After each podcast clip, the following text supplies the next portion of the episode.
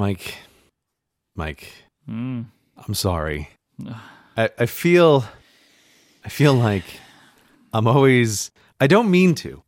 I don't mean to, but I feel like I'm always causing you anxiety for episode recordings, and this time is is another one of those times.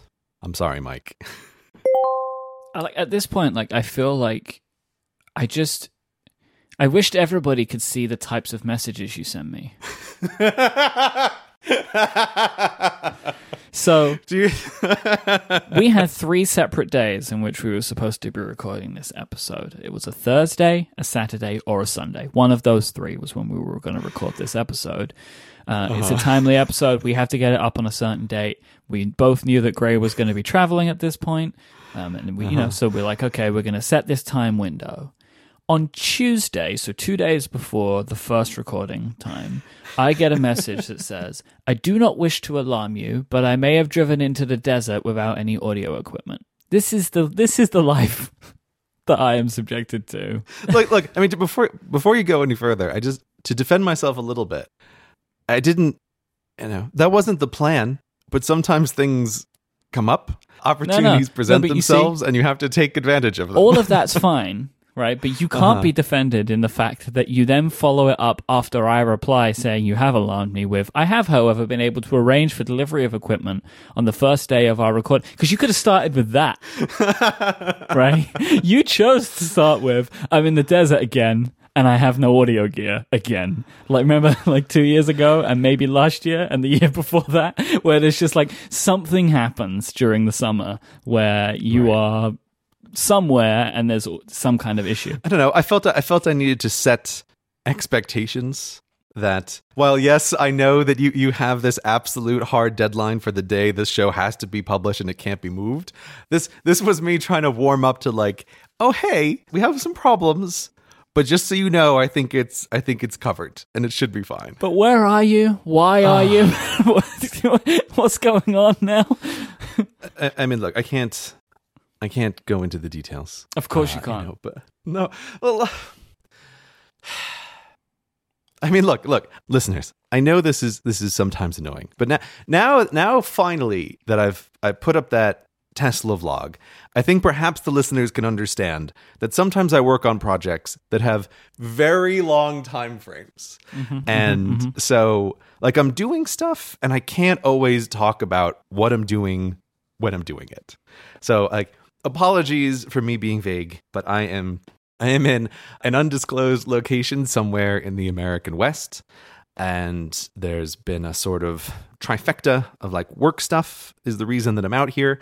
In particular, the reason I sent you that message is like an opportunity made itself available that I decided I needed to take advantage of. Mm-hmm. And I, I drove off into the much further desert and I had left before I was able to procure audio equipment and kind of didn't realize until I was like way out in the journey already. So, um, yeah, I'm here doing some work stuff. And I'm in locations that don't have great internet, which then was making me think about poor Mike. And I was like, oh no, I'm doing it to him again. I don't mean to. As, you know, espe- especially like I feel the horrible asymmetry of this situation is in the summers, I feel so much more relaxed. Like, oh, I traveled to America for a long period of time, and I'm kind and like, ooh, there's reasons that I'm here. I'm doing stuff, but I'm also looking for interesting stuff to do. And I feel like the summers are kind of like a flexible, hey, whatever happens kind of time. Yeah. But for you, it's the exact opposite, right? Like for you, summer is when schedules are the most important they could possibly be. And also, we are currently beginning the busiest two weeks of my entire year. Right. Yes. No. That's uh so so it's just like I'm I'm I'm aware of what I do to you. I'm I'm very sorry. But and like I really I really appreciate what you have to put up with. I'm aware of what I do to you. It's maybe Yeah. the sweetest thing you've ever said to me. Yeah, like I mean, let's like I'm not going to change. We all know that, No, right? No one wants you to change. But so I just, you know, I appreciate the sometimes Mm-hmm. extra work that gets put in. We're now recording, you know, many time zones apart. Mm-hmm. Circumstances that were additionally beyond my control is you had messaged me yesterday saying, "Hey, what time can we record tomorrow?" Mhm. And I never I never got back to Mike because I'm I'm staying at a place that has decided that they are off the main electrical grid and there was some unexpected weather that shorted out their power. I don't think I want to know this. which which means uh, of course the internet went down and um, so I was not I was not able to reply and it's like to get something from town is an hour's journey and so I was like well I'll just wait until the power comes back up. Well, and uh, Cortexans, if you're listening to this episode and the published date is Tuesday, the 28th of May, Mike may have well gone rogue at that point and just done it uh, because it has to be done. Yeah, so it was uh, fixed, but the uh, the local power supply here has been a little. Shall I describe it as flickery? So we'll see if we make it. We'll see if we make it through the uh, through the entire show. But that was that was a case where it's like he doesn't really need to know this ahead of time. The time that I need to know it is when we're recording. That's definitely. Yeah. That's definitely the time that I need to know. because that's when you have the most agency, right? Yes, that's when you have yeah. the most ability to do to do something about this. But uh, yeah, so anyway, that's why I didn't get back to you last night, and I felt really bad about not even being able to schedule uh, with you when we were going to record today. But look, it's all it's all fine. It's all fine. Can fine. I talk about this picture you sent me? you can describe the picture to people. You All can right. describe the picture. I was sent a picture. The caption of this picture was I was able to rustle up some audio gear today. And it is a picture. The landscape is lots of mountains, like like the red kind of mountains that you see in, in parts of America. Beautiful blue sky. And there are two boxes. One is a microphone, one is an audio interface. And in front of them is CGP Grey on his on his knee, uh, down on one knee, wearing the wonderful Cortex hoodie, which is available still from cortexmerch.com. And it's very useful when it's very cold. Mm-hmm. Cortexmerch.com. You can still get the beautiful hoodie. Cortexmerch.com.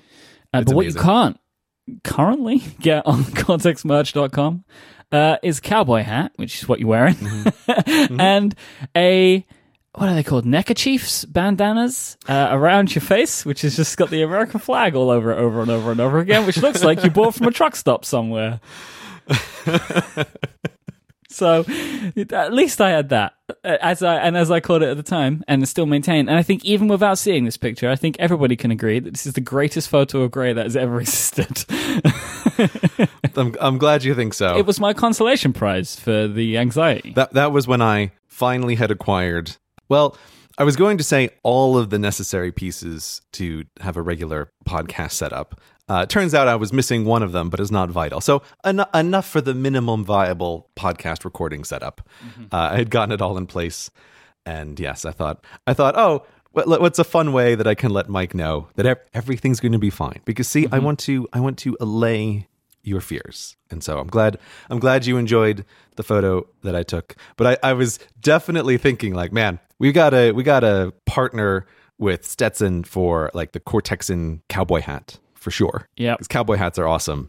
And a cowboy hat with the Cortex logo. How could it possibly be more awesome? I don't know. So I guess at this point, I will say if any listener out there has some kind of ability to help us make a cowboy hat, uh, just email business at cortexbrand.com. Just send an email. Uh, I guess that's what we're doing now. We're making making cowboy hats. Anyway, it's all set. We can do a podcast. I have the most important piece of follow up in Cortex history. The reason Ooh, this is so important big selling there, is Yeah. because it will finally stop the question of when is that third party toggle app that you talk about coming out. Oh yeah. When is that third party toggle app coming out, Mike? Now it has been out. It has been out Oh. for a week. The app is called Timery, and you can get it at timeryapp.com. I'll put that in the show notes. Um, Mm-hmm. it, so I'm pleased that I can talk about it now because I've been using this app, I think, for nearly a year. I think the, the beta Mm-hmm. has been around for nearly a year. When I realized that, I do realize why people ask me so frequently because I mention it all Mm. the time, but it's not available. I use this app a lot. I'm going to include a link in the show notes to John Voorhees' review of the application at MacStories because John is going to do a better job than I will. Uh, but basically, if you use Toggl for time tracking, which you should because Mhm. all Cortexans are sane, sensible people, so they should all be tracking their time. Mhm. You, if you use Toggl, which is I think the best service, but it's the, a service of a bad app. Uh, the apps yes, are not very good. Yes.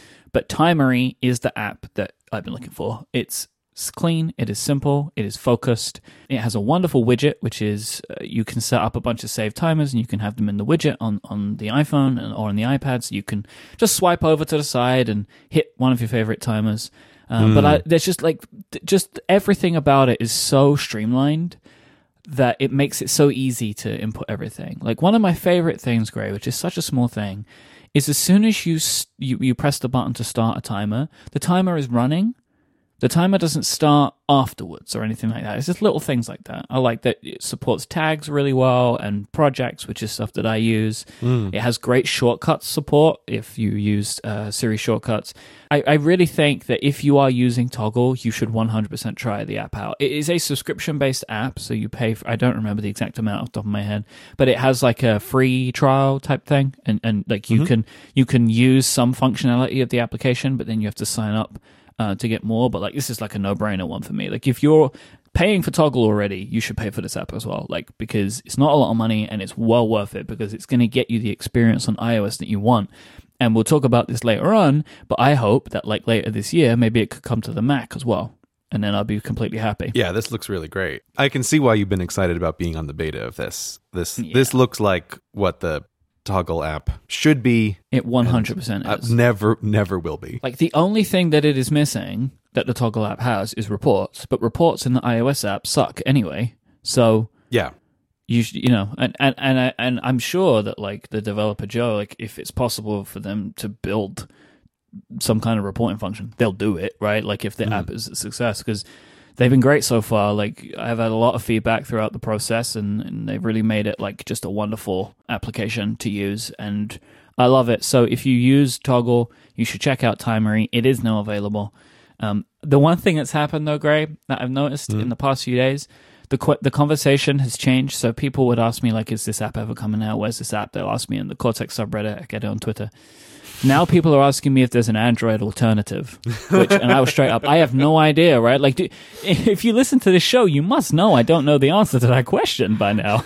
I do not know. I do not know. It's sad. I like my version of that is people I know. They'll say, "Is there an Android equivalent to OmniFocus?" And I, and I always feel like, I don't know, man. How would I have any idea? Yeah. I, like, I, can't. I can't help you. Android. It's a whole. It's a whole other. It's like asking me for a great book recommendation in Chinese. Like, I don't know. I'm sure there's great books out there, but like, I don't know.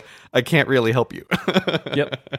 Like I think Todoist would is tip. That's typically what I say to people. Like people are asking after our last episode, like, you know, I, I'm on Android, uh, I can't use things. Like, what would you recommend? It's like at that point, I'd recommend Todoist. Like, I recommend Todoist anyway. I use Todoist. I've used Todoist on Android as well, and Todoist on Android is great. So that is what I would always recommend. I, I think as well for a lot of people, like OmniFocus is amazing, but really though, most people like they hear you talk about it and they're like, "Oh, Gray loves it. Like I would love it," and they would. But most people are not going to use it to the extent that you are. Oh yeah, yeah. But it's, this is why, like, yeah, the people who are asking me are usually asking me in person, and they're Uber nerds, and mm-hmm. so like they're past Todoist. Again, like Todoist, I know nothing about Android, but if you're going to use Android, like I know Todoist, and it's fine. It's not for me, but I think it's totally fine. But it's no OmniFocus, and that that's what I have some super nerds looking for. And it's like I can't, I can't help you. I'm sure it exists, but I have no idea what it is. But I think that for like ninety five percent of people, uh, Todoist is going to get you there. Like for, for what Yeah, you need. probably. Yeah, probably for sure. But no, this looks awesome. I love this black mode too. Oh, the dark mode is so good, and there's Yeah. icons. So you can choose different icon colors, which I always appreciate. You know, uh, so yeah, it's it's really great. So it's it's definitely worth checking out if you if you use Toggl. I really really really really recommend it. And I'll put some links in the show notes so you can grab it. Yeah, this looks this looks like if you if you're a listener and you haven't started time tracking yet, maybe maybe this is a good time Mm-hmm. to give it a try. Nice nice shiny new app. Mike recommended. If you're out there thinking I should give it a shot, now you should do it. It works with the free Toggl plan too. So if you if you oh, interesting. you can sign up for Toggl before you. It works with the free plan, so right now now you have no excuse. Yeah. You have no excuse. no people. excuse, none. Start time tracking. This episode of Cortex has been brought to you by Time Tracking. Aren't they all though? or at least what we should say is this episode is powered by time tracking. This episode of Cortex is brought to you by Audible. If you like listening to podcasts, which you obviously do, then you'll like listening to audiobooks, and there's no better place to start listening than Audible. Here's the deal as an Audible member, every month you'll get three titles one audiobook plus two Audible originals that you can't hear anywhere else. Audible already had a tremendous library of audiobooks before they even started producing their own original content. You can give Audible a try with a free 30 day trial. And if you're looking for a book to get started with, I can recommend Command and Control Nuclear Weapons and the Illusion of Safety. It is a sphincter tightening listen to the number of times we have come very close to the brink of accidentally detonating nuclear weapons. It's really quite unbelievable. But if you don't like being terrified out of your mind, don't worry. With Audible, Audible lets you return your audiobooks in such an easy fashion and just rolls your credits over so that you can get another one. So start listening today with a 30-day Audible trial, and your first audiobook plus two Audible originals are free. Visit audible.com slash cortex or text cortex to 500 500. That's audible, A-U-D-I-B-L-E dot com slash cortex or text cortex to 500 500. Thanks to Audible for their support of this show and all of Relay FM. Cortex has a YouTube channel, and oh, as always, had a YouTube channel. Maybe there are actually probably quite a lot of people who are hearing this whilst they have the YouTube window open, which is always a thing that has always been very intriguing to me. The idea of listening to a podcast on YouTube, but people do it, which is why we have the why YouTube is channel. why why is that intriguing to you, Mike? Um, it's not what YouTube's for, and podcast apps are really good. Uh, but I understand, like, there aren't necessarily a lot of desktop apps, and sometimes people can get around firewalls and all that kind of stuff. But it's still just very intriguing to me. But if you've never subscribed to the channel because you listen to the show in many different uh, podcast clients, many wonderful podcast clients that exist, we have a new reason for you to subscribe to the Cortex YouTube channel, and that is that Cortex Animated, which is a series which has been called. Um, it was called unofficial Cortex Animated for a long time, even though I never would refer to it as unofficial because in my heart it was very official, um, which has been animated and produced by the the very very very very talented uh, HM Boutet. We have been able to work with them, and now they're going to be producing the videos um, for the Cortex YouTube channel instead. So it has a new home. It is now finally called Cortex Animated officially. We have we have removed the unofficial. All you have to do is just search for the Cortex podcast on YouTube, and you will find it, and you can subscribe there. So the episodes will go there, but now also all of the very wonderful Cortex animated YouTube videos will be there too. And I really recommend watching these as they come out. Um, I will also put in uh, HM Boutet's YouTube channel into the show notes as well, because that's where like a big backlog of them are in case you've never seen them before. So you can go and watch those. But there will now be publishing on our YouTube channel, which I'm really excited about because I absolutely adore these videos because they have the this a perfect way of picking out the parts that I love the most from our episodes without me needing to ever ask. So like the video that Yeah. just went up about the last one just picked out the perfect parts of the uh, of, of the episode to animate, and I'm very I love how it came out.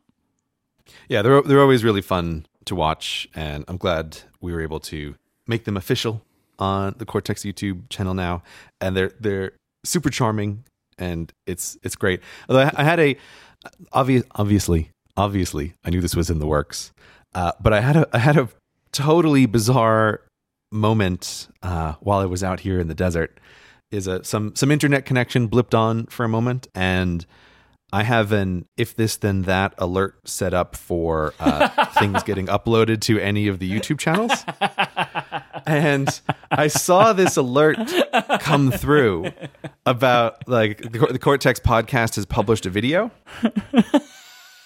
And for for a second there, I honestly thought I was having a stroke or something. I was like, wait a minute Oh no, what's he done? or, or no, like my actual thought, which is sort of like charmingly optimistic and, and misguided, was. Did I already record that podcast and I Oh just forgot? God. Like the Oh right, like first I was like, "Am I having some kind of brain aphasia in this moment?" I was really confused, and the extra problem was I like I passed through whatever tiny island of internet connectivity it was. Oh no. And the way the way the I had the alerts formatted because it never mattered before was for if this then that simply to say like a video has been published, right? Yeah. I'd like No it never mattered what it was. Yeah. no, nothing. So it was just like a video has been published. And so it was like driving, you know, through some nothingness and like, well, I guess I'll find out what happened later. but so it in retrospect, I should have realized what it was. Mm-hmm. But when I when I finally got to another oasis of internet, I was like, oh, this is fantastic. I was so happy uh, to see it had become real on the YouTube channel in my absence. and that also you you hadn't lost part of your brain along the way. Yeah, yeah, yeah, exactly. Like I was pretty sure we hadn't recorded the show, you know, 20 minutes down the road. It's like I would have remembered. Why, you know, why do I have equipment that hopefully will be delivered to be where I'm going? You know, fingers crossed. But yeah, so that was that was my uh my very surreal experience with the animated series becoming official was was through an if this then that alert that had me wondering for quite a while what was going on uh, in internet land to which I had no access. but yeah, go check them out. They're absolutely absolutely charming.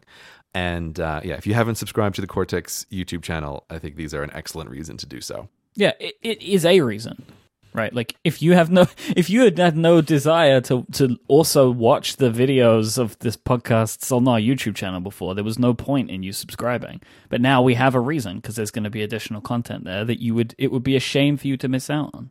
I think. It would be, it would be. But no, I, th- I think people should subscribe to Cortex everywhere that Cortex can be subscribed to, Mike. That's well, I mean, there's, there's multiple reasons. So our next episode is going to be that wonderful and rare event where me and you sit around a table and uh, look awkwardly around each other's eyes, not directly into them, Oh, I forgot about that. and because we're gonna we're gonna be in San Jose together for WWDC, which is Apple's developer conference. yeah. So considering we are about a week away, I think it's time Oh to God, check is in. it a week away? Yeah, it's a week away. Holy! Oh, You got to get okay. moving out of that desert, my friend. You got a plane to catch. I I do. I I just legit. I legitimately do have a logistics problem that I just realized I need to figure out how to solve as soon as this podcast is over. Yeah, because Uh, yeah. it, it, would- it would just be a real shame if you missed the first day, right? Because that's when literally everything happens. So uh, you know, and as usual, Yeah. I'm uh, in my. I'm acting as official tour guide for you on this trip, and I've booked you into all the things you need to go to. I, I, again, I, Mike, I, I appreciate I appreciate all that you do for me so much, and this is I know. this is for sure one of these things of like, if I had to figure out what events I was going to and what tickets I had to book, I would I would just go to nothing and stay in my hotel room the whole time. Uh, so thank you, thank you for doing. It's kind of of funny at this point. I, Like I don't even really think about it. I really appreciate it. It's No, it's, it's- very it's fun. nice to see these things roll through on my calendar and be like, oh, Mike's Mike's taking care of me for Apple Week. I don't know what I'm doing here. I'm like a weird YouTube outsider descending upon the city, and it's like, where am I supposed to go? I don't know. It's great. It's very nice.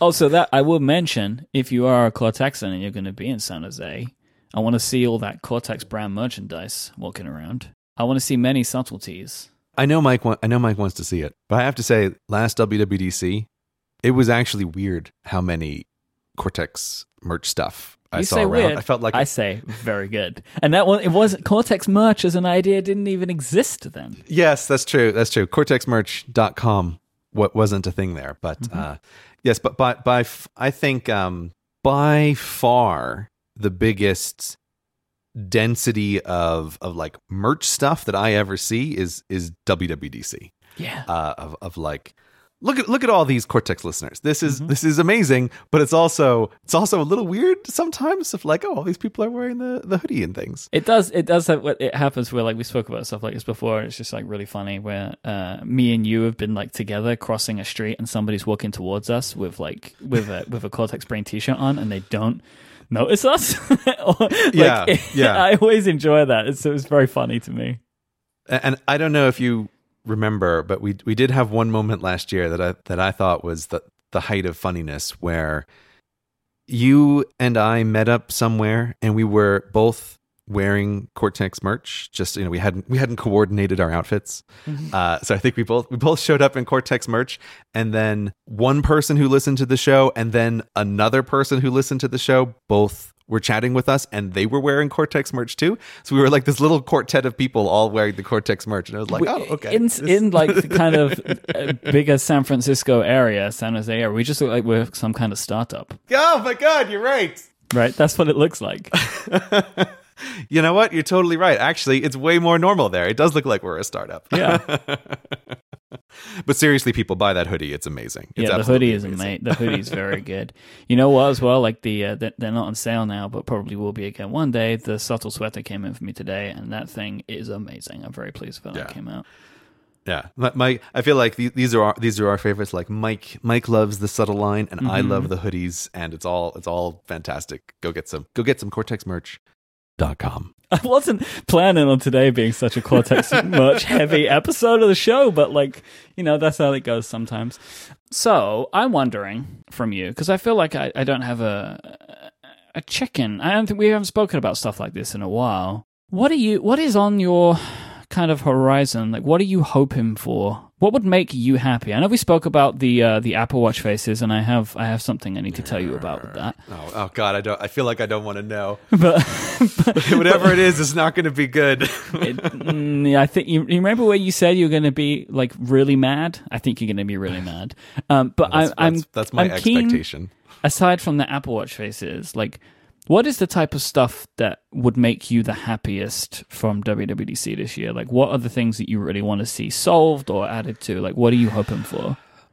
Okay, I've had I've had a I've had a little bit of a strange experience with this because this morning, uh, while I was walking around a little bit, thinking about the upcoming show, while I had some time to prepare while the power was out, uh, it did dawn on me like, oh, of course, this is our pre WWDC episode, and Mike's going to want to know what are the things that I'm looking for, software wise, out of Apple in this upcoming year. And I realized that this WWDC, I'm I'm going into almost without any expectations, and and in particular, a, a, almost a, a feeling of like obviously there are things that annoy me and that I would want software wise. But I don't know. I, I feel I feel much less intense about like, oh, I have to have this thing this year. This is what I was hoping you were going to say. Really? Okay. I I was thinking I'm disappointing you for the show. No, no. Because it, it it backs up a theory that I've had coming into this episode. Okay. You have not listened to any technology podcasts in the last six to eight months.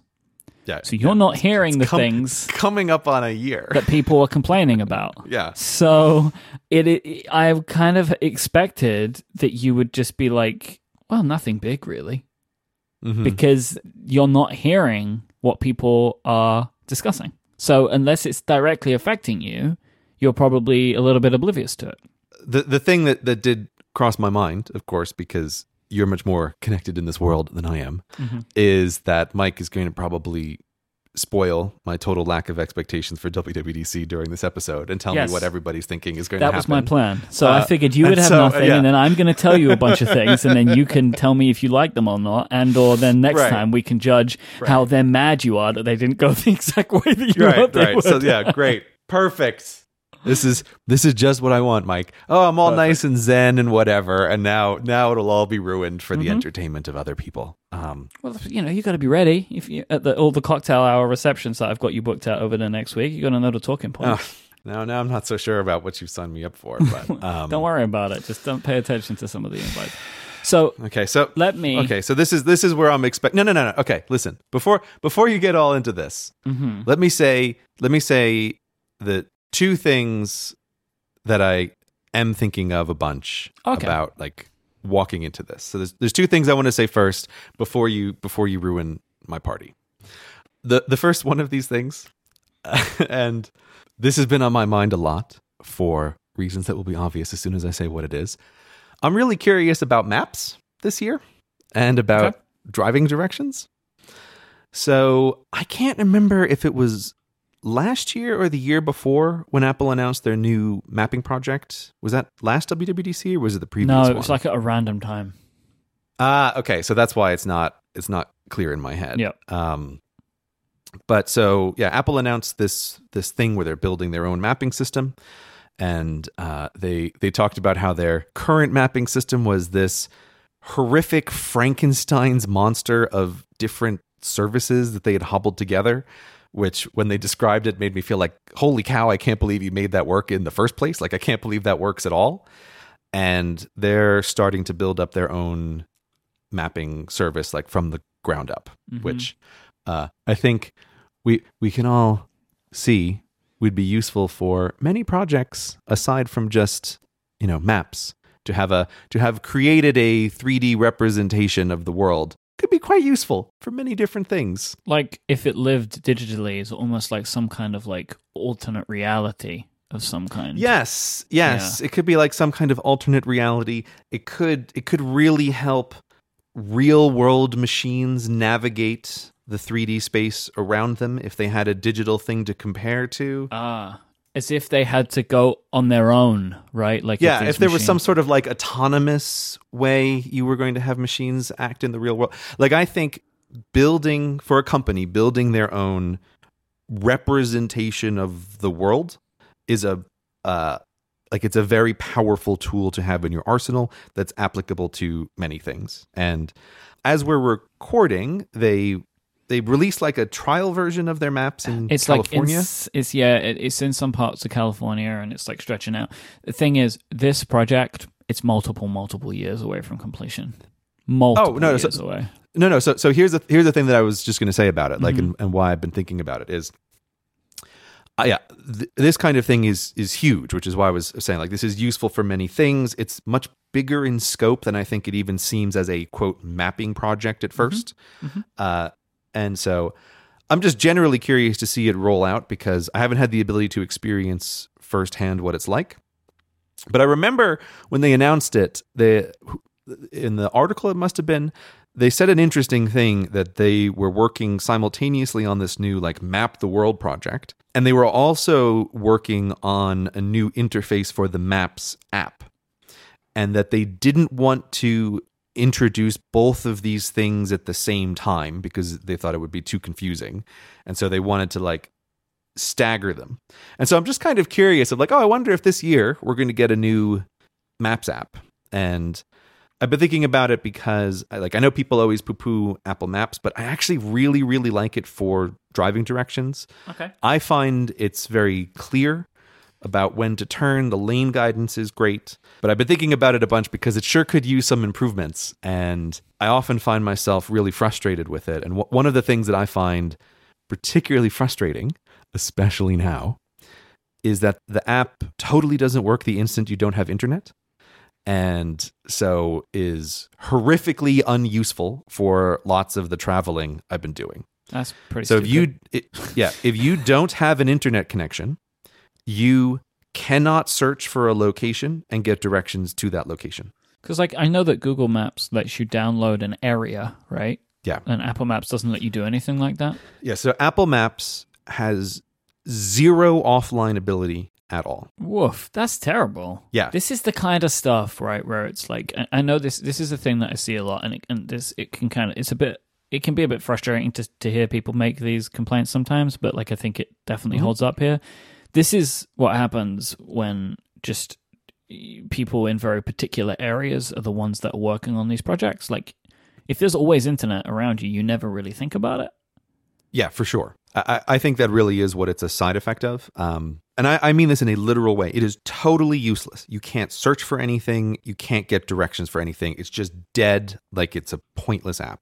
And that I find that really frustrating. And so si- since that road trip uh, vlog that I put up, and in the past, you know, two years since that actually happened, I've been driving around in America a bunch, and I have, I mean, I must have twenty or thirty offline maps saved in Google Maps precisely for this scenario of like anywhere I'm ever going to possibly be, I always tell Google like just download a copy.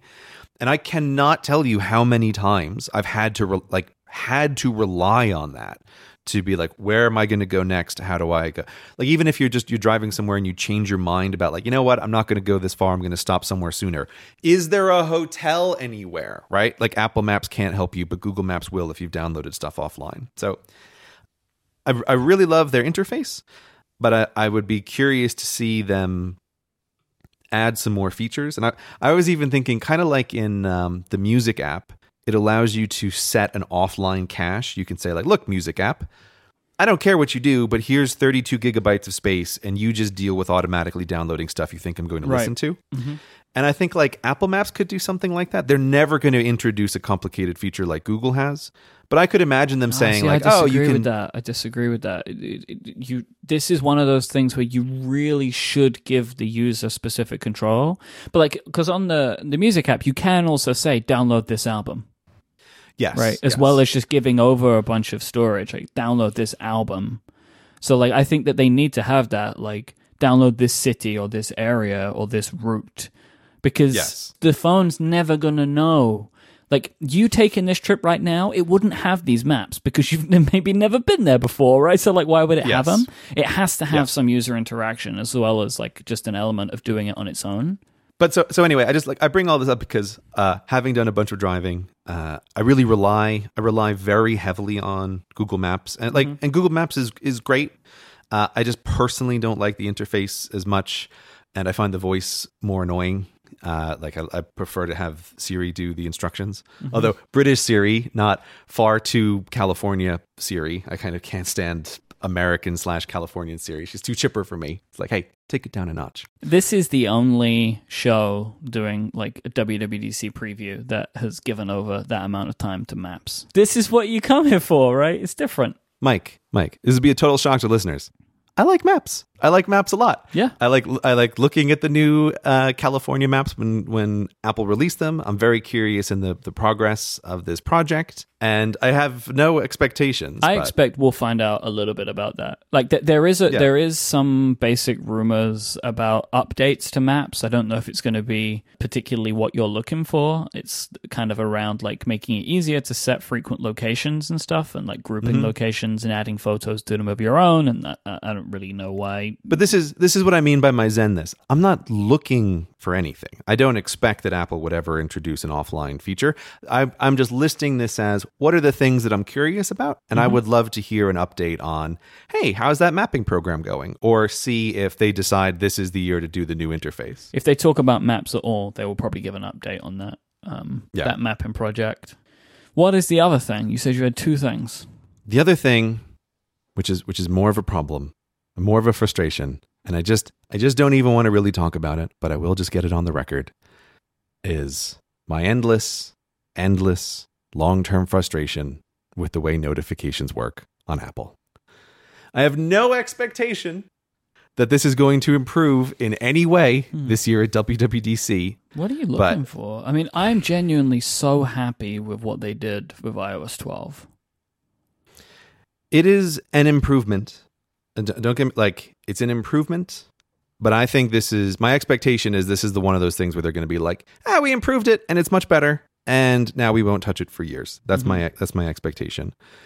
Um, like the one that is is the biggest and obvious and most easy to talk about problem is that the Apple Watch has no concept of notification management. So like if I put iMessage and some other apps in downtime where they're supposed to be totally inaccessible and not send me any messages, my Apple Watch will still charmingly send me all the iMessages that people are sending me at Yeah, any that's dumb. time of the day. That's right? just so dumb. I can't. yeah. It's like it's that that sounds like a different company's making the Apple Watch. It it it really does. And I, I always think every time like I get caught off guard by that, I always think about there must be parents out there who think they've stopped their child texting, right? Who have who have no idea Oh that their kid is perfectly able to text all night long just by talking into the watch. Oh my right? Like, god, Grey, that's amazing. I've never heard Yeah. someone mention this before. Well, I'm I'm sure it's a, I'm sure it's a big secret, right? Like the kids Well, are going to keep their mouth shut about it. Well, no, I just even this. I did. I'd completely forgotten about the fact that the notifications still go to the watch on the, when downtime is set, and I think part of the reason is I don't think many people use that downtime feature. oh, for sure, yeah, yeah, But the downtime feature is how parental controls work now, yeah. right? Like they are tied together pretty much. So that's hilarious. They're they're intended to be parental controls, Yeah. which is why I think they have these weird edge cases. Like there's a whole there's a whole bunch of things that like I just I, I genuinely don't want to get into because I recognize like I'm a very edge case user here. I think you're going to be happy though about um. Uh, uh, so let's imagine that this does get fixed.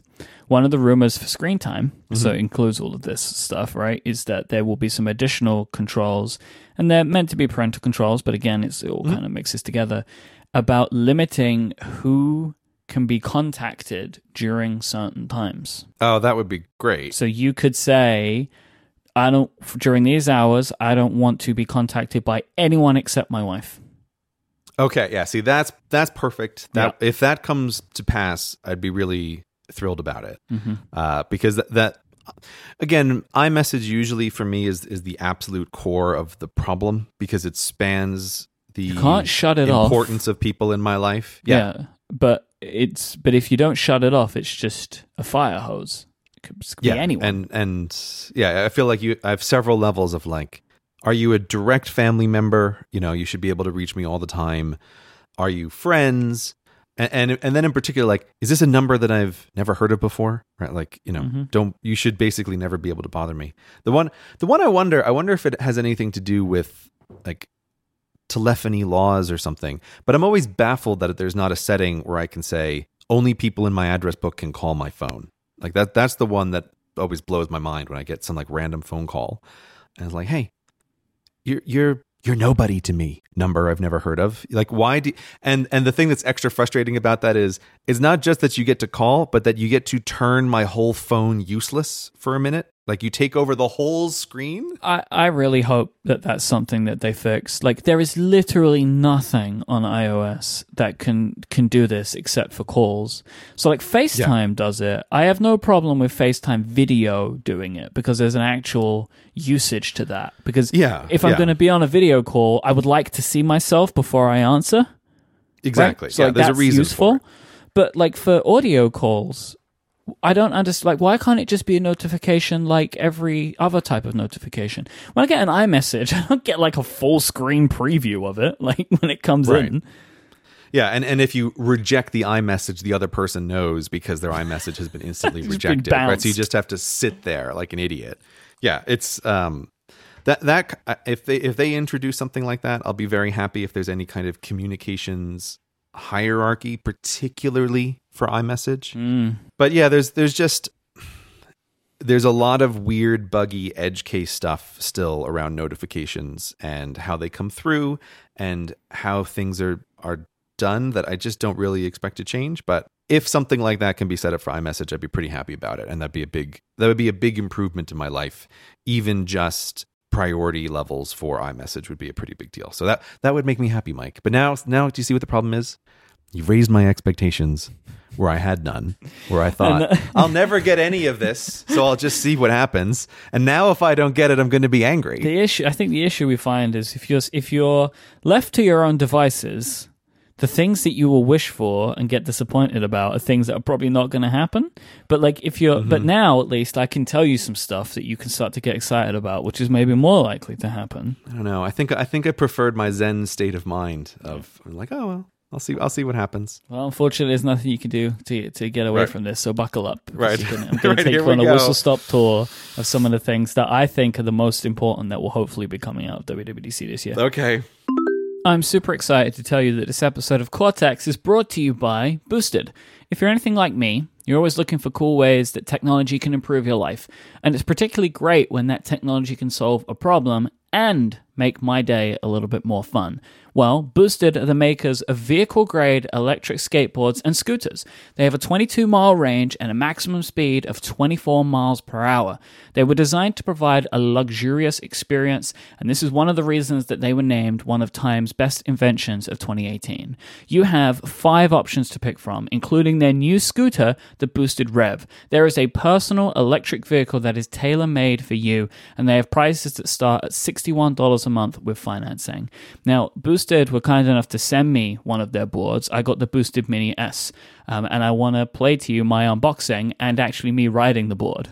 All right, so let's open this Boosted Mini S. Oh, damn, look at that. That is good looking. Oh, there's the controller. Oh, that's nice. That feels good in the hand. All right, so I got my boosted board. Let me get on. Here we go. Oh yeah. Hey, this is pretty good. I'm doing it. This feels great. I actually really love this. I had a ton of fun with this thing. I couldn't believe genuinely how easy it was and how confident I felt as somebody who doesn't really have much skateboard experience. So you've got to go and check these out. They have a bunch of amazing skateboard options, and now they have the Boosted Rev, which is their new scooter as well. Because right now, Boosted is offering Cortex listeners $75 off the purchase of an electric vehicle when you use the code Cortex at checkout. So go to boostedboards.com and use the code Cortex at checkout to get $75 off your vehicle. That is boostedboards.com, promo code Cortex. $75 off at checkout. Our thanks to Boosted for their support of this show and Relay FM. What else is coming? There's a lot of stuff that's been leaked and rumored, um, but the, there are some key areas that I think are worth talking about. Probably the one that will be the biggest is iPad apps on the Mac. Oh yeah, the marzipan stuff, right? Yes. So this is uh, the internal code name that has been public, but leaked publicly for a couple of years. Is the project is called Marzipan? It's very unlikely to be called Marzipan as its public project name because that doesn't make Yeah. any sense. Yeah, yeah. They're not going to pick a strong bad character from the early 2000s to name their new project after. That's not going to happen. I think that's what it is, but sure, it could that could be the reason. So this will be this is part of a multi-year project to bring iOS apps to the Mac, um, and maybe back again. We'll see. We don't know what that's actually going to end up looking like, uh, but it starts with iPad, so just iPad applications. So this currently um, on the Mac, there are a selection of these applications that Apple made for themselves, but now they're going to be uh, beefing up these tools and making them available for developers. That this is what is expected, and this will probably be the the biggest thing that comes out of WWDC. There will be things for users, like you know, and we're going to talk about some of those things that like the average user might be more excited about. But considering this is a developer conference, this is the big one um, because it will enable more people to develop for the Mac than they have been before, and it will also enable existing Mac developers who have iOS apps to be able to simplify their work processes a bit, possibly. Hmm. The other thing that this is going to do is cause lots and lots of concern and worry amongst many different types of people um, about what the future of Apple's platforms are going to be. Um, but we don't need to get into that here on this show because I think that, like me, you will be very uh, intrigued and excited about the prospect of iPad apps on the Mac because I'm sure, you know, as somebody who uses both devices, that there are some apps that you have on iOS that don't exist on the Mac, or that you prefer the iOS versions than the Mac versions. Um, And it will be really cool to be able to to have this stuff as well as somebody who cares about the iPad. Um, I think that this is going to be very good for the iPad as well because it will, I think, enable or will empower some developers to think about the applications as being more professional, more powerful now that they can exist in both places. So I'm really excited about what this could mean for the next few years. Yeah, and I think it only makes sense that over the long scale, Apple would want to decrease the workload on developers. And if if they can do anything to streamline the process of you can get this app on multiple devices, that's that's good for them. Like that's good for the whole ecosystem. That's good for all of the devices. In the same way that um, I forget what it's called, but the the thing that they that the developers talk about how you can like resolutionally independently design what your app looks like and iOS should do a lot of work to mm-hmm. kind of stretch it for different phones and even stretch Size it for the classes. iPad. Size classes, thank you. I was like, like, I've, I've heard the nerds talk about those things a bunch, and it's like, and, and as as someone who has spent a lot of time doing, say, vector artwork, like I completely understand this concept of like you can design a thing sort of independent of the way it's going to be shown, mm-hmm. And it's like it's obvious, like it's obviously a thing that's better and good to do rather than like oh you have to you have to lovingly place each pixel exactly where it's supposed to be for app development or for animation. So that makes sense. And it makes sense that it that that like i don't know. If, if you think about it if a company were to start over today it would seem insane to say, "Oh, we have a bunch of engineers, but we're going to split all of their time across two totally separate platforms that will be non-interchangeable." And it's like, why, why would you do that?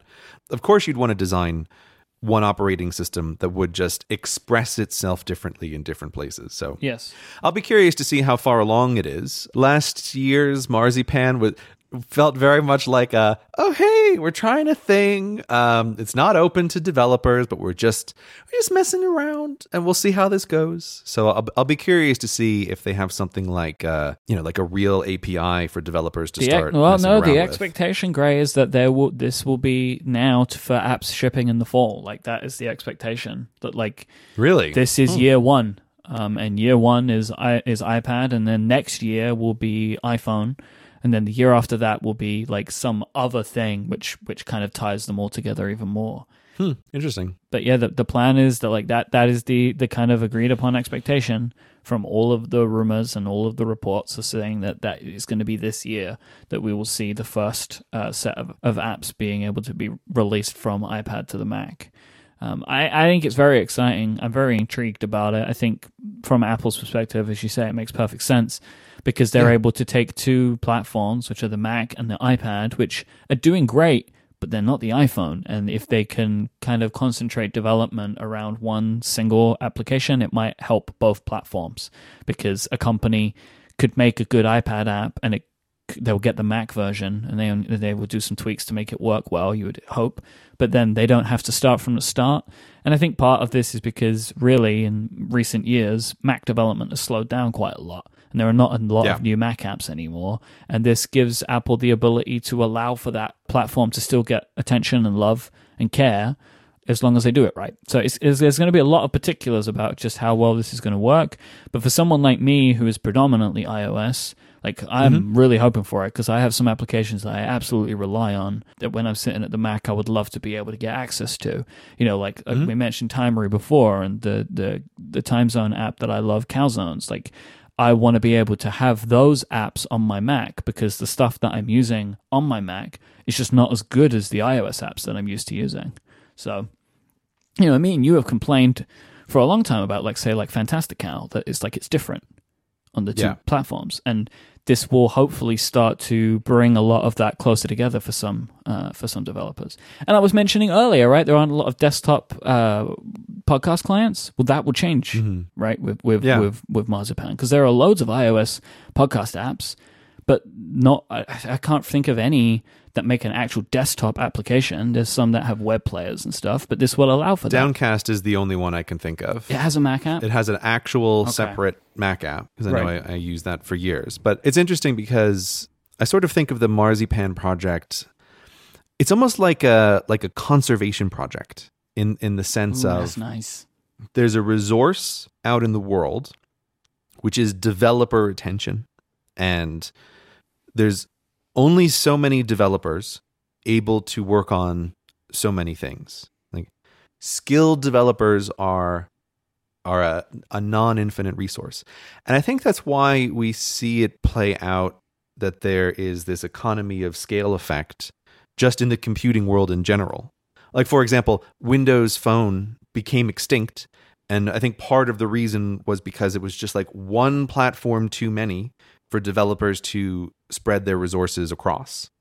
And you know it's it's interesting talking sometimes to people who create apps or who run companies that have an app side. And like you very much have to make this decision about you know what platforms are we going to spend developer attention on? And it's like okay we're you know we're going to make something for android and we're going to make something for the iphone. And it's like that's 100% for sure. And then after that you you run into this limited resources problem Right, but even then, like companies will prioritize. Like sometimes you'll be like, right, we're going to make an Android version first, and then we're going to Yes. iOS will come later, or vice versa. Right, like that.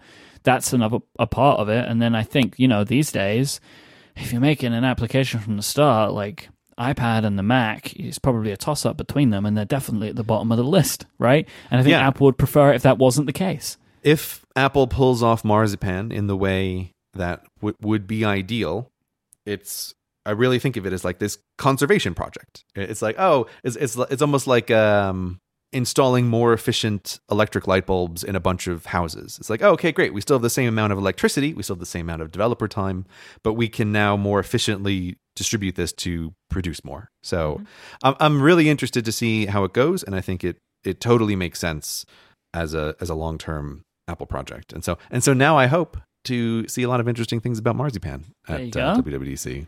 Let me tell you one that I know is going to make you happy. Okay. There are very strong indications of a system wide dark mode for iOS. No, no, don't fucking talk to me about dark mode because no, no. Look, no. You There have because been- there have been no, every year, every, no, reports. every Okay, goddamn okay, year, it's the same thing. It's like, oh, dark mode's going to be this year for sure, right? I'm sure someone can put together a compilation of every year on Cortex, me going like, this year's the year for dark mode. So no, Myke, no.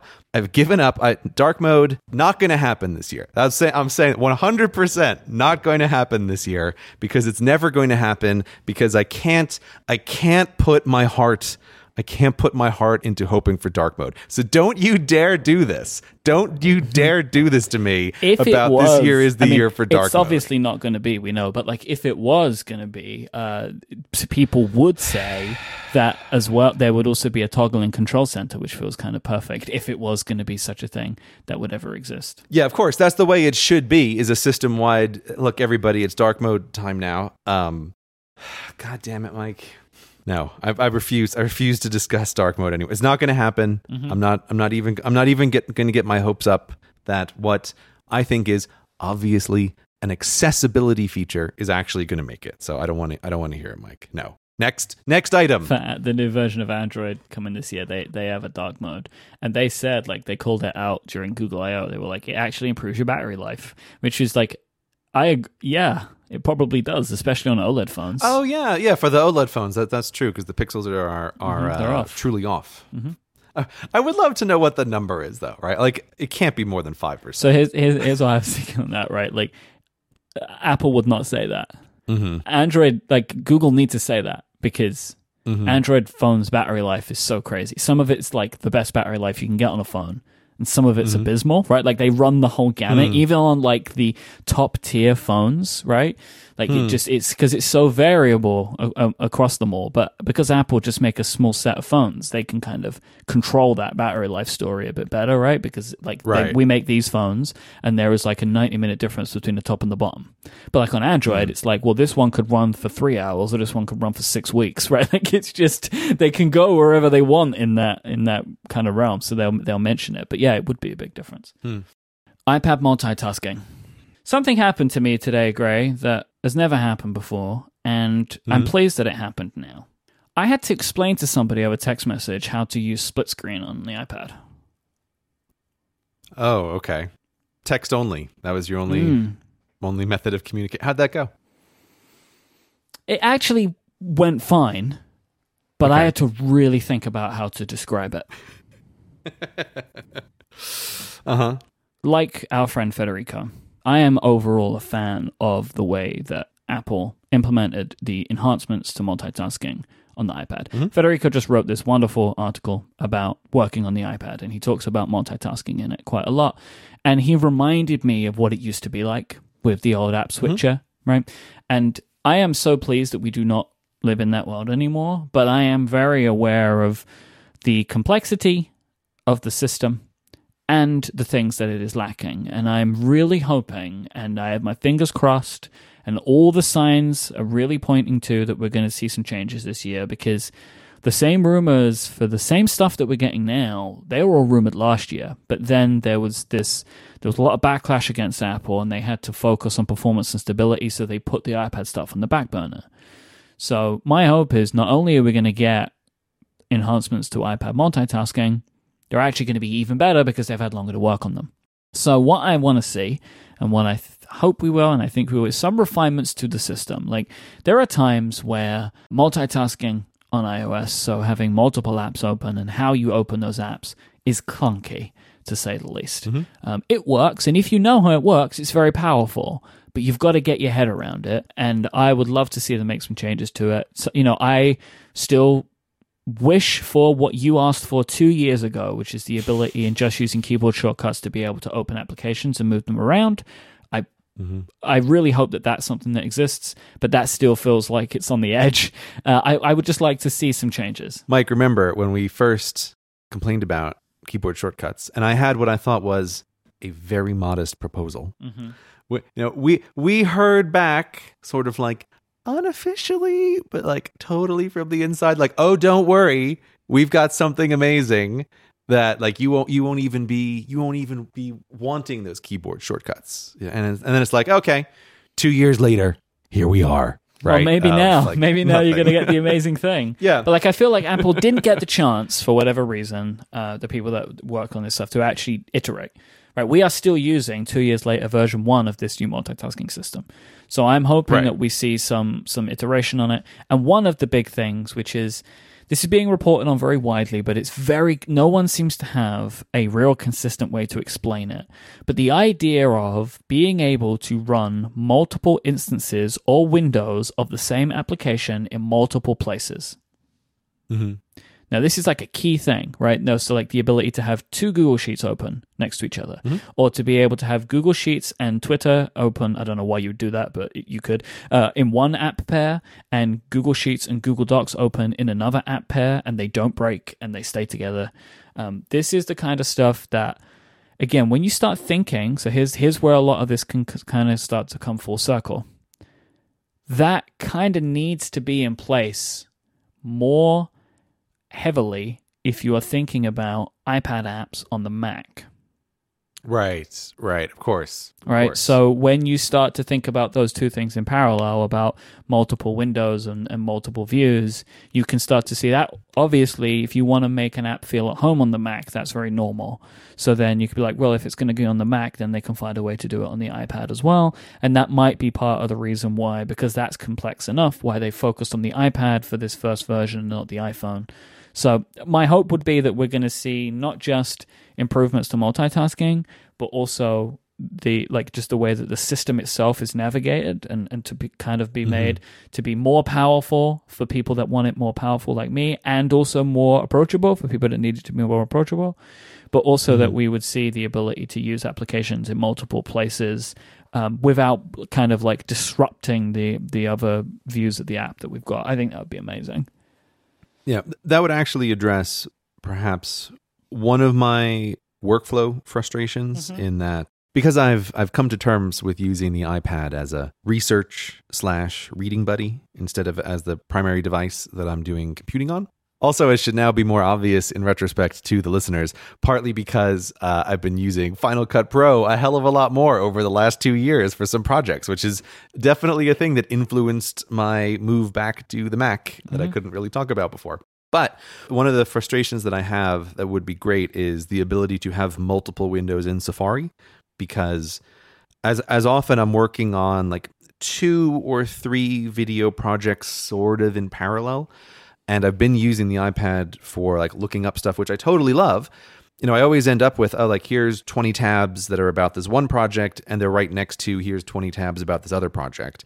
And I'd love to be able to like I can on the computer say this is the Safari window that's holding all the tabs for project A and this is the Safari window that's holding all of the tabs for project mm-hmm. B and to keep them separate that would be be great is very easy to do on the Mac, but is not possible right now to do on the iPad. So if there was an ability to do multiple instances of Safari, I would use the heck out of that every single day. That would that would be a, a very big workflow improvement because right now I end up just trying to always like rearrange the tabs to put all of the same ones together and then like scroll horizontally back and forth between the groups, which is fine, but it's not ideal and it's very easy to like lose a tab somewhere in in those bunches. So that would be great. That'd be really great. That would yeah. That this is this is the thing that I am hoping for the most is is these multiple app instances and multitasking improvements. Would you use that like with Google Sheets and Google Docs for show prep? Like is that Oh, the, is that the use case for you? Just uh, so many, right? Like the the ability, for example, to just always have a Safari window and a Google Sheet open for when I want to do invoicing, right? It just lives there. And I could just op- go into that space Mm. whenever I wanted. But even just something as simple as, which is something I do all the time, to Google Docs. I very Right. frequently need to be able to use two Google Docs at the same time um, for like show preparation stuff and for research stuff. But also just the idea of not having to every time I want to change from looking at notes to looking at sheets to have to like oh well now I've got to break down this app pair and rebuild it again. Mhm. Like I really like the idea of of being able to have that and then have some kind of like really nice window management, right? So like I'm not like hunting for that space that I built, right? Like I, I really I really am I'm really hoping that we start to see a lot more about this I feel like I feel like I'll end up getting in trouble for saying something like this, but what an actual real future operating Oh, don't say it, Myke. could look like, right? Like Uh-huh. that that you have the ability here to be like, look, we're all using touchscreens now, and touchscreens are clearly the future because they're the Yeah. current and they're dominant, and PCs all have touchscreens.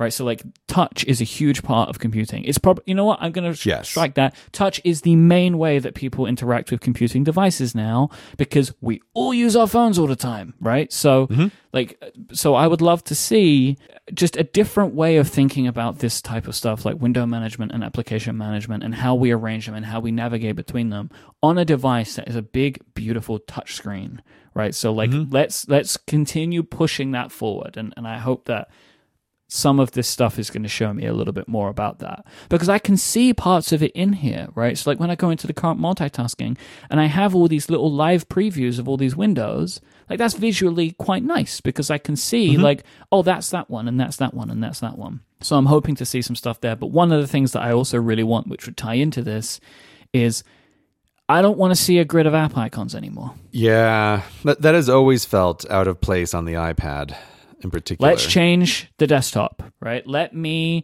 create my own shortcuts to open these two applications together. Or let's put some documents on there. Let's put some widgets. Let's get rid of this silly app icon grid, right? Which shouldn't be on the iPad in 2019 the way that this looks. It should be a little bit more rich than that.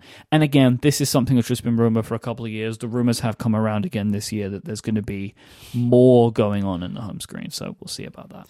Yeah, I'd be curious uh, if that actually comes to pass because th- that does feel like an, a- an annual. Oh, this has to change because it's so obviously dumb to just have these these tiny squares on this gigantic screen and it's totally useless real estate. I'd love to see something more interesting and more usable, but I wouldn't. I wouldn't count on that anytime soon. But you know, I'd, I'd love to see it. This episode of Cortex is brought to you by HelloFresh, the meal kit delivery service that shops, plans, and delivers step by step recipes and pre measured ingredients so you can just cook, eat, and enjoy. HelloFresh makes conquering the kitchen a reality with deliciously simple recipes. Their fresh, pre measured ingredients are sent right to you, and they have easy to follow six step picture recipe cards. They're all delivered to your door every single week in a special insulated box. All meals come together in 30 minutes max. They call for less than two pots and pans and require minimal cleanup. There are three plans to choose from they have classic, veggie, and family, and you can switch between them whenever your tastes change. I want to tell you, I've said this before, but it's super true. HelloFresh changed my life. By signing up for HelloFresh and having used it for a few years, I've been able to change completely what I eat. I am more adventurous about the food because I'm making it myself and I can see how it's all made and I can get to understand ingredients better. But more than that, I've learned to cook. Like that is an incredible skill that HelloFresh has given me. That whilst it's amazingly easy to follow their recipe cards, there's now a bunch of things we've remade enough times that I just know how to make certain meals. It's unbelievable. I love HelloFresh, and I think that you will too. So to get eighty dollars off your first month of HelloFresh, go to hellofresh.com/cortex80 and enter cortex80 at checkout. That's basically receiving eight meals for free. So go to hellofresh.com/cortex80 and use the promo code cortex80 cortex80. Our thanks to HelloFresh for their support of this show and Relay FM. In leading up to this episode being recorded, leading up to this isn't why people did this, but there have been like a bunch of different reports. So the two kind of biggest reports is Mark Gurman at Bloomberg and Guilherme Rambo at 9 to 5 Mac, right? These are the two individuals who have had kind of the most to say, and they're credible uh, people who have seem to have very good information. And both of them are talking about updates to reminders and mail and there being significant feature improvements in them both. Reminders is basically let's actually do something with reminders.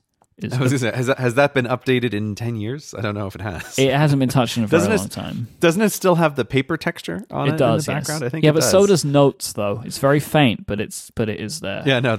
Notes. uh, Every time I notice it, it makes me smile. It's like, oh hi, hi, the ghost of Steve Jobs still haunting this phone. Notes like notes, I can excuse it for when the Apple Pencil came around. Like now, I can excuse Yeah. it again. Like I didn't excuse it when they when they kept it, but now I do. But so you know, what's actually going to come to reminders and mail? Like the reports seem to be indicating different stuff. But like for example, we could see snoozing features come to mail. So like mm-hmm. stuff to actually, which I think you know whether you use that types of features or not, I think Apple's Mail app is falling behind on what Mail apps do today, and I would love to see Yeah. them add some stuff in which makes it a little bit more uh, current.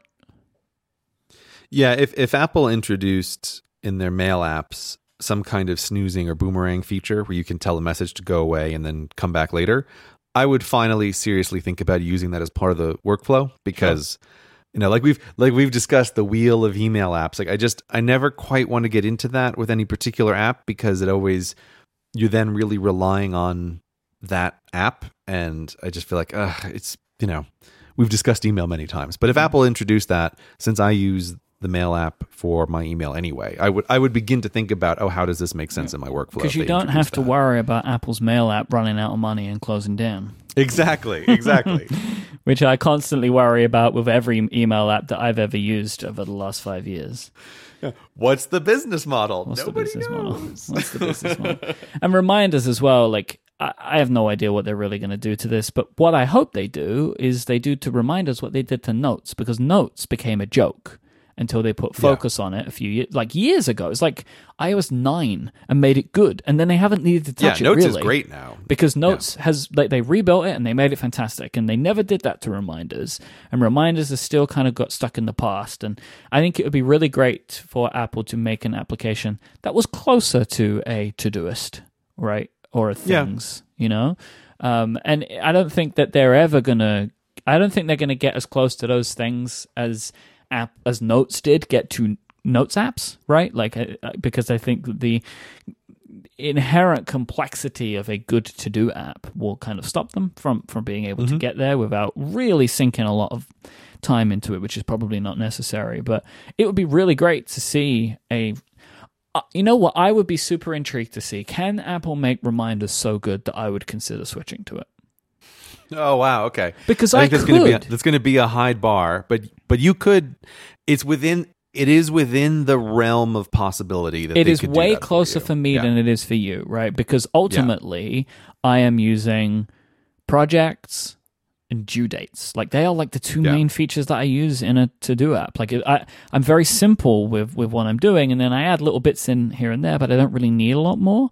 So. Yeah. I'm keen to see like how close can they get to making something that I would really want to use. That's what I'm intrigued about. The thing they could do for me is replace things as the alternate. Yeah. Oh God. Yeah. So, so like I need something else to tr- to separately track the mission critical stuff. Mm-hmm. They could replace things in my recommendation hierarchy if they did to reminders what they did with notes. Mm-hmm. Um, so yeah, and and of course. As someone who is professionally interested in task managers, uh, anything they do, I'll be very interested to see what it is, no matter um, no, no matter what they do. Like, oh, they've added this, that's nice, and you know, I don't I don't use reminders very often, but I do I do find that it's it's perfect for uh, like a certain kind of lazy reminder where I'll, I'll just be uh, you know I'll just say something like you know, hey Siri, remind me to buy milk when I leave the office. Like that that kind of thing. That's what I use reminders for. I'll remind you about my milk when you leave work. Thank you, Siri. See, that's it. Um, that's the that's the case where I use it sometimes, and it's great. And and now when I get back to my office, which is what two thousand miles and at least two months away, As soon I as you buy leave some it. milk. Yeah, You're gonna be like, huh, okay. you'll come home that day and you'll put the milk in the fridge. Say, there's so much milk here already. What? What happened to me? something that I'm looking, I'm hoping that they do well is uh, screen time on the Mac. Oh God, yeah, I totally forgot about that. That's the thing that I wanted. Yeah, yeah, I would like to see that. But that is a thing that is apparently coming, and it's like, what will that be? Will that be for just apps that are iOS apps, or will it be for all apps? Like, how deep is it going to go? Like, I but I would love to have that collection of data, right, as well as what's going on on my iOS devices. This is what we spoke about when we did our big screen time comparison episode. Of like, there is all this lost time because we're doing stuff on the Mac. So I would mm-hmm. love to know what all of that data looks like when also compared with my iOS devices as well. I think it would be fascinating. yeah, and and just for completeness' sake, screen time on the Apple TV. I thought you was going to say on the Apple Watch, but yes, on the Apple TV would be good too. Right? Because that that's when we did our street That when we did our screen time You still can't that do was, it. I know. I don't know why. I have such a hard time Street saying. crimes, street crimes. Yeah. When we did our street crime episode, I don't know. This is this is like a two. I cannot say these words properly every time, but uh, yeah. Whenever we did that comparison last time, that was like the big thing that was missing for me. Is like, oh, I've also when I'm not reading, I'm watching Netflix, and like all this time is totally unrepresented. Yep. This does tie back into a little bit of my concerns about notification and, and downtime, though, where there's I, I think very few people use it, but it is really glitchy with how it handles websites and allowing or disallowing Safari as a as an app and like it constantly messes up this thing and there's some weird interactions there. And if they do bring screen time to the Mac and there's any kind of unified downtime, I just genuinely hope they allow users to set different settings for different devices because that's one of my current frustrations that however, however you want to use downtime right now you have no choice that it has to treat every single device the exact same way that's signed into iCloud. so you're saying you want that to be the case. You want to be able to say all of them. I want to be able to specify different downtime settings for my computer versus my phone. right. right? So like, you know, iMessage is blocked everywhere in the morning, but like maybe on the computer I don't want it for a different reason, right? Yeah, Like this- yeah. Or actually, it's it's mainly it's Safari that's usually the one that's the that's the problem. So on your iPhone and your iPad, do they match up or right now or no? They do. They match up right now, and you have no ability to set them differently. Oh, that's crazy. Yeah, which causes some problems, particularly around Safari. There's so much I don't know about this downtime system because I really don't know anybody that uses it except you. I may be the only user. I, I know people using the tools for parental control reasons, right? But Yeah. parental control reasons pretty much inherently means you don't know what's actually happening. right, as right. the And, parent. and whoever's using the device doesn't want to tell, tell you if there's leakage in the system. So yeah. Papa, um, Papa, I can get right. to the websites. Yeah, that's not yeah so like there, there is again i don't even want to try to describe the situation. I will just say that there's a lot of very strangeness in the behavior particularly around safari and if safari is available or if the websites are available or not. And that's usually the one that causes me the most problem. Um, and so i would like to be able to have screen time tracking everything, but then be able to separately specify, like, oh, downtime applies to my iOS devices, but I don't want it to apply to the computer. Like, that, I would like to be able to set that up, but I, I, I have no expectations that that will be possible. I will at this point. Uh, I would like to read to you a quote from Bloomberg Okay. about Apple Watch faces. So this is again, this is obviously not confirmed. We're not going to know, but this is the report. The company is planning several new watch faces. A gradient face that makes a gradient look out of a color that the user chooses. At least two new extra large faces that show jumbo numbers in different fonts and colors. A California dial that looks like a classic watch face that mixes Roman numerals with Arabic numerals. A redesigned solar analog face that looks like a sundial. and a new infograph subdial that includes larger complication views like a stock market chart or the weather. Look. Look. I will just go on to say uh, that Apple is adding more watch face complications, which show additional snippets of information beyond just the time. There will be one that shows. Oh, wow. this, I think that's strangely written. I, I think they're trying to explain what complications are in this article as opposed to. But anyway, there'll be one that shows the status of audiobooks, one another showing the battery life of hearing aids, and one that measures external noise and rain data. Is this all what you were looking for? I I don't want to be mean, Mm-hmm. but But let me be mean for a minute. right. But I don't know if it's constraints placed on them by the company. But the Apple Watch face design team has had half a decade to do something genuinely useful. And I think they have basically totally failed at this job. And it's it's endlessly frustrating to me how the Apple Watch, which still is a device that I totally love, is so hamstrung by the watch faces. From a very high level, what do what do you want to see? Here's like a very basic problem is whoever's designing these faces doesn't doesn't know how looking at a watch works. like so I use the infograph face right now, which has the analog uh, watch hands, and then you can put some circle complications. Okay, so you, you're using the one with the watch face, not the modular one, which is like just a digital face. Yeah. You're using one Yeah, with the, the, analog the, mod- the modular one is so ugly it could cause a seizure if you look directly at it. It's horrific. That's problematic for a watch. It is, yes. Uh, even like the, the the freaking font they use for the numbers is like a like a font for morons.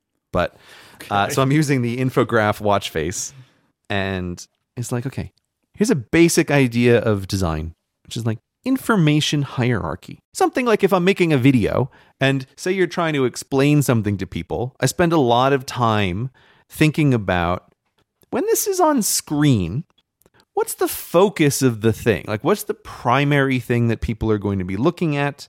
And you want to like draw their eye to that thing. And there can be more stuff on the screen, but you shouldn't have competing focuses. And so on this watch face, what do you what do you look at when Myke, when you look at a watch, why are you looking at the watch? Well, I want to know what the time is. Right. So do I 80 to 90% of the time that I'm looking at a watch. But like on this watch face, what is the most difficult thing to read? It's the freaking time. Because the the markers for the hours are less bright than they could be. There's too many little markers so it's not visually easy to be able to distinguish like how far along the minute hand is. Reading the time is actually quite hard. And what is all the secondary information, which is the complications, are visually much brighter than the actual watch face itself. Hmm. And like this is such hmm. a basic fundamental failure in displaying information that it, it's like really this year when they rolled out these watch faces and I and I had like I had a kind of mental breakdown that I that I, I smartly avoided putting online. You know, we talked about it ages ago where I was like snapshotting all the watch faces and I was like, I'm I'm gonna make something complaining about all this, and then I decided to, to put that aside. Like I, I just to me, it totally confirms like whatever this team is doing, it's a total failure on every level, and there's no hope for the future.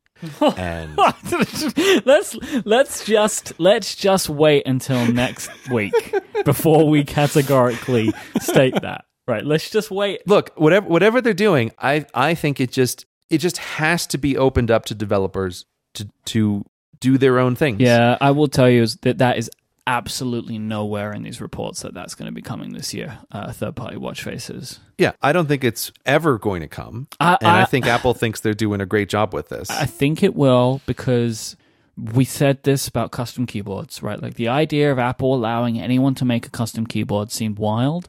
Um, I think at a certain point, right, they're going to come to a version of WatchOS where they're like, we need a big feature this year, so it's time to do it. Like I, I think that at some point they're gonna they're gonna run out of features that they want to implement, and then this is the big one that will be like the linchpin for that year. Um, but I just think that they, they haven't gotten there. That, that yeah, I mean, it looks like this year it's going to be a lot more health stuff. They're going to be bringing a bunch of health apps, and also, which I think is hilarious. I kind of can't believe it's true, but I understand why. But I still can't believe it. Uh, the rumor is they're going to be putting an app store directly onto the Apple Watch, so you can download apps on the watch without needing the phone. I just I don't. That's ridiculous. I don't think that's that can't be true. So it is a necessary part of making the watch completely independent from the phone, which at some point in the future it will be, right? Because that just makes sense. So you kind of need to have an app store on it, but I cannot even begin to conceive of how that works visually. That's an uh, that's an interesting question of if Apple wants to make it completely independent from the phone. I think that just naturally that's the way these things go because like if you imagine a, a future of AR glasses, it would be perfect if it just communicated with the watch and you never needed the phone. Maybe. I mean, I, I just wonder from a from a pure bean counter Tim Cook bottom line, like what if they would ever do that? It is pretty independent uh, as it stands right now, right? Like over the last few years, they've been making it more and more and more so, and then for some reason, they're going to put apps, uh, an app store on it to continue that. Yeah. The the crossing point for me about like if they make it independent is if it could solve the use case that I've I've had many parents ask me, which is can I get my kid an Apple Watch without having to get them a phone? Like I've, I've actually had a, a, surprising number of parents like they want to do that as a thing. It makes so much sense to me, like as a thing where, like yeah. in theory, you can track them and you can mm-hmm. contact them, but they can't really use it. And you know, like you can't get a lot done on it. You can't play games on it. You can't watch videos on it. Like so that this right. is like a reason why, like I think that they will get to it because it has use cases like that. Yeah, so they they are moving there, but yeah, st- it's still not perfect, and you still have to do a lot. And if you want to run a watch independently right now, you will murder the battery because it will be on yes, LTE all the time, and it will just kill it. So I would like them to do it. I just be I could conceive of them never quite fully separating out the watch so that the use case of my child has no other Apple device except for the watch is possible, because that also would mean things like how do you set up your iCloud account? Like, you know, th- there's a whole lot that goes with this, and I could see Apple never quite going all the mm-hmm. way there. But um, I, I, I I think it would be good from a consumer perspective to be able to slap an Apple Watch on your kid, you know, like a radio tracking collar and keep an eye on what they're up to and get in touch with them in emergency without also exp- exposing them to like the horrors of Instagram. I think that there is a level of device independence which is different to the way that we think about when it went from uh, when the, the, iPhone completely became untethered from the Mac. Mm-hmm. I think you could still use a device to set it up but it's not stuck to that one. Uh, yeah, that's interesting. That's an interesting possibility. That it, yeah, you could set it up as here's the parent device and the child device. Yeah, like everyone's going to have access to a device, right? And then you just set it up. You put the information you need into the watch app, and then, then that's it. And then they're completely. It's like it's like let out into the wild, right? and, and now it can roam free out in the plains. Um, let's talk about hardware because there's a there's a potential for a few hardware things, and I just want to see what you think. So. Um, there are two main products that could be most likely, if anything, just shown off, not put on sale. And that is a new MacBook Pro, which is a, the rumor is a completely brand new design, 16 inch, uh, all new MacBook Pro. Wait, can I can I pause you there for a 2nd mm-hmm. Because didn't they didn't Apple Apple just released a speed bump for the existing MacBook line, right? They did, yes. Like it, I didn't hallucinate that because that made me very sad when that came out because I thought that meant oh, no more new MacBooks. No. But you're saying that the rumors are still alive that there's a, a new design even though they just speed bumped well, the old one? That seems the, really unlikely. The rumor that exists is for a 16 inch MacBook Pro with a brand new design. Okay, so that's that's bigger than the current yes. one. Yeah? Yes. At least hmm. the screen is bigger. Whether the device is bigger or not remains to be seen. Oh, right, right, of course. Okay. But it is most likely, hmm. and, and kind of many people, including me, have always felt that like this MacBook Pro would exist as the top end of the current lineup. So the 13 mm. and 15 that exist right now, they'd still keep selling those, and then they would sell the 16 as well. Like when, and there's been a lot of history for this. Like the first Retina MacBook Pro, that was the most expensive one you could get, and there was only one of them, and it was the 15 inch and they were still selling a non-Retina 15 and non-Retina 13. Oh yeah. Okay. So okay, because that's this. Hmm. this new MacBook Pro, if it is a brand new design with a bunch of interesting new stuff, and it's like it's all amazing and whiz bang, and it solves every problem that everybody has about the current MacBook Pro lineup, will be more expensive. And the- considering Hmm. the rumor is only for a larger one, they're not going to replace the 13 and the 15 with a 16 because that's that doesn't make any sense. So right. I think that this, for me personally, has not changed the likelihood of this in any way. Hmm. It's Okay, either was going to happen or not going to happen. I don't think doing this speed bump changes that because I don't even think they would have wanted to have this speed bump on stage anyway because it still hasn't really fixed the keyboard. Like they addressed that they made some material changes to the keyboard, but it's still the same mechanism.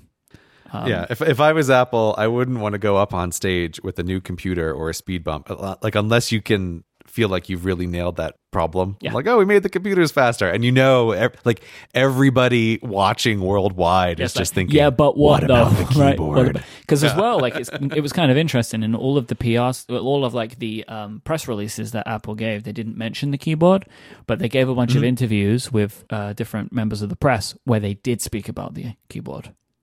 Hmm. So to the world, it's faster.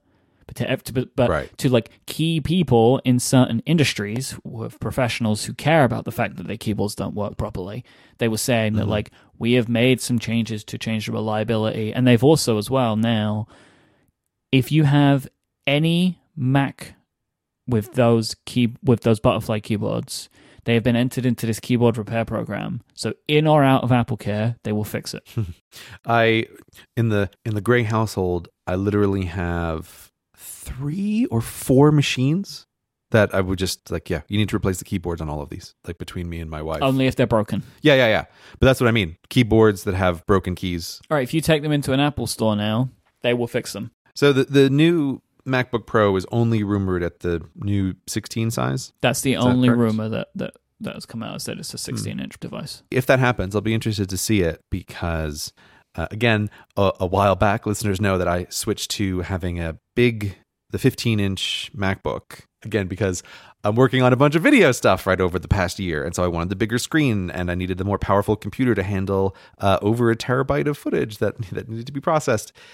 And I've had very mixed feelings about the the bigger computer. I don't love the design ergonomically. Um, like it's fine, but I'd be very I would be partly because of a little bit of mixed feelings about the bigger MacBook. I'd be curious to see what a, a new design would be.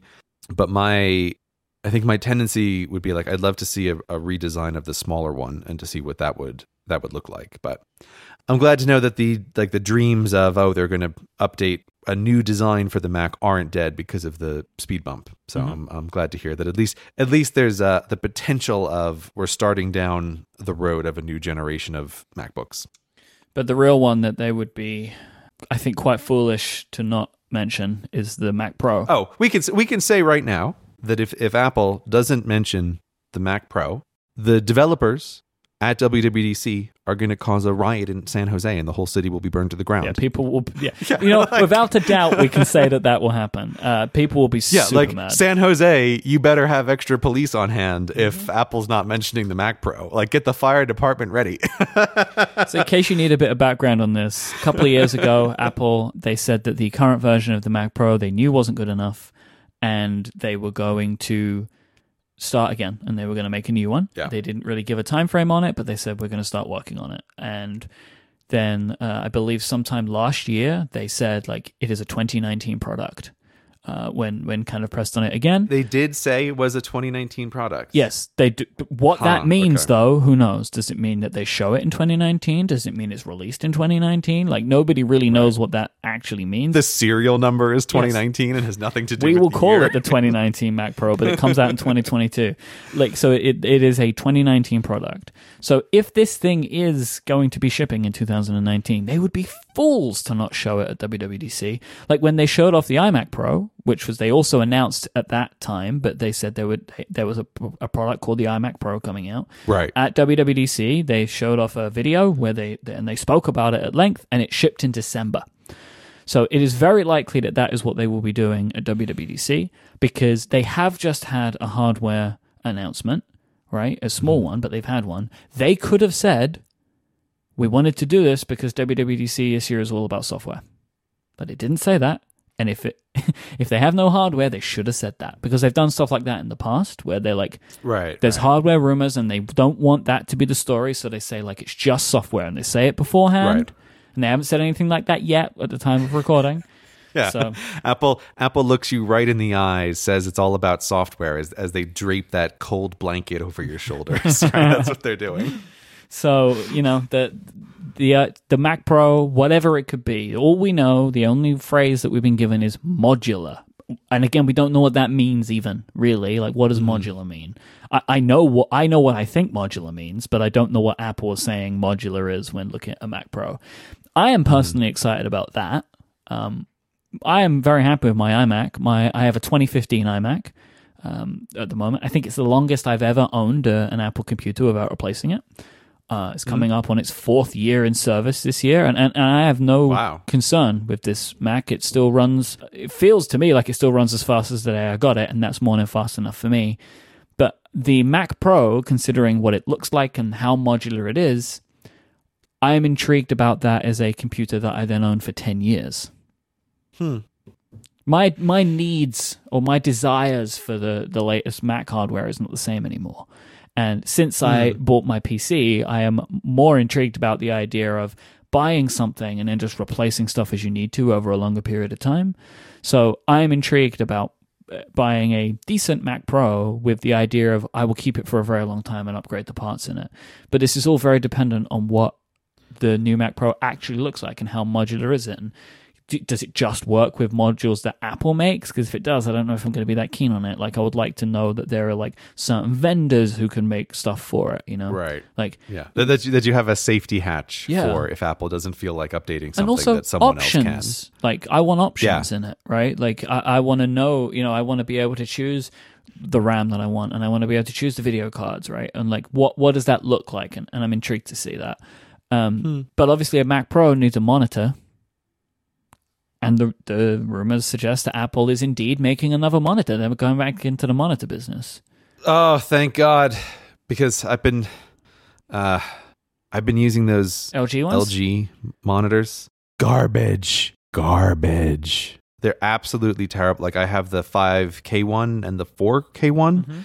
and I loathe both of them. Like I've I've used them because it's the only one that's kind of worked in my setup that also has like high enough resolution and color, but it's like they just like they feel gross to touch. I've had uh, fun USB C issues with those things.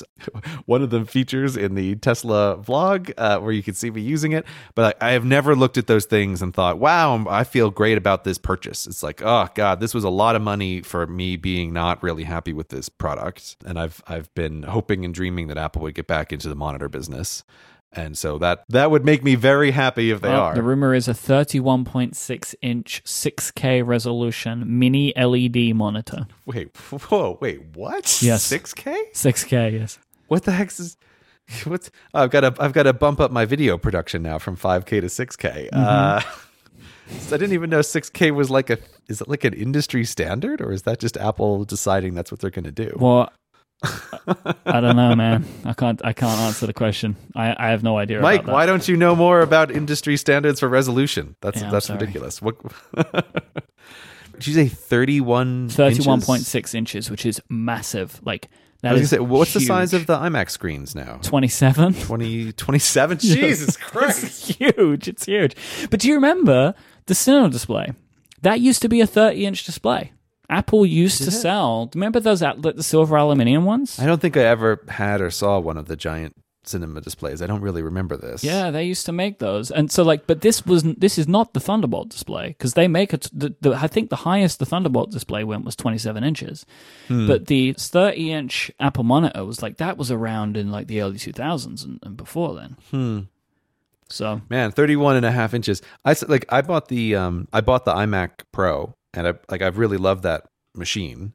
Uh, like so, I, I don't I don't really have on my horizon like a, a, a real desire to get the Mac Pro. You know, like contingent upon it being amazing. I was But- going to say, man, if, if anyone I know that might get use out of one of those things, it'd probably be you.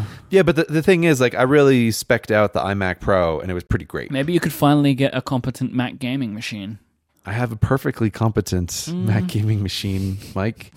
Up, upwards upwards of 12 frames a second Woohoo! which i believe is faster than the human eye can perceive but the, the the one thing I've, I've had this weird thought sometimes about the, the imac pro is is like I, I always have this feeling like the screen's a little too big right like i don't know it's I, I'm, I find myself sometimes not being quite sure like the distance that i want to sit in front of it because Yeah. it already feels like such a big screen with uh, uh, and i will say is like when i get a when i get a 5k render of a video you know both like pre youtube compression and watch it on that screen like it's glorious i was like look at all these pixels look how sharp these lines are and it just it looks great but i've i've have thought like this screen is already really pushing it in terms of size so something 31 and a half inches feels like it would it would blow my mind like i'm in 2001 a space odyssey It would be huge. I think it might be. I mean, 27 inches is is is really big, and I don't know if I would want the screen to be bigger than that. But uh, I think it does sound like it would be a very nice display. It feels like it's kind of you could turn it up to max brightness and literally burn your retina out. Like it would just, Yeah. it would just take you down. on on all of my devices i've always had the screen max brightness like i turn off their auto dimming thing i'm like no you don't tell me how bright this is like i want the screen bright um, but my imac pro is the only device where i'm like okay wait we can we can pull this back a little bit we don't need maximum brightness here uh, Do you know, because yeah that's already quite bright Made my iMac max brightness. I know what I'm about to do. okay right well Holy moly. I can't even look at that. Wow. That's I have it like halfway. That is so- wow, that is significant. what was the thing about the L- lcd something in the monitor i didn't catch that Yeah, I know, right? I don't know what it means. The thing that I'm not hearing though, which I would like to hear, is Face ID. That's that's that's something I'd Yeah, like in a monitor. Face Yeah. ID. I don't think that's Ah, how do you how do you know that's not happening, Myke?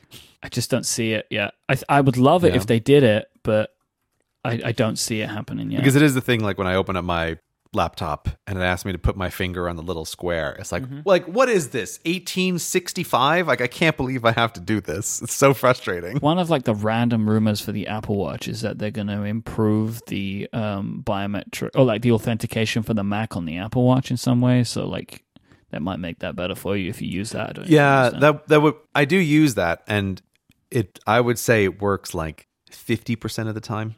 It's it's not crazy reliable. When it works, it's great, but it's not it's not reliable enough that I can feel confident every time I open up the machine that it's going to do whatever magic it's doing. Mac Rumors tells me that mini LED like backlighting design would offer outstanding picture quality, and many LED displays can offer seamless mosaicing, higher brightness, and lower reflectivity than traditional LCD displays.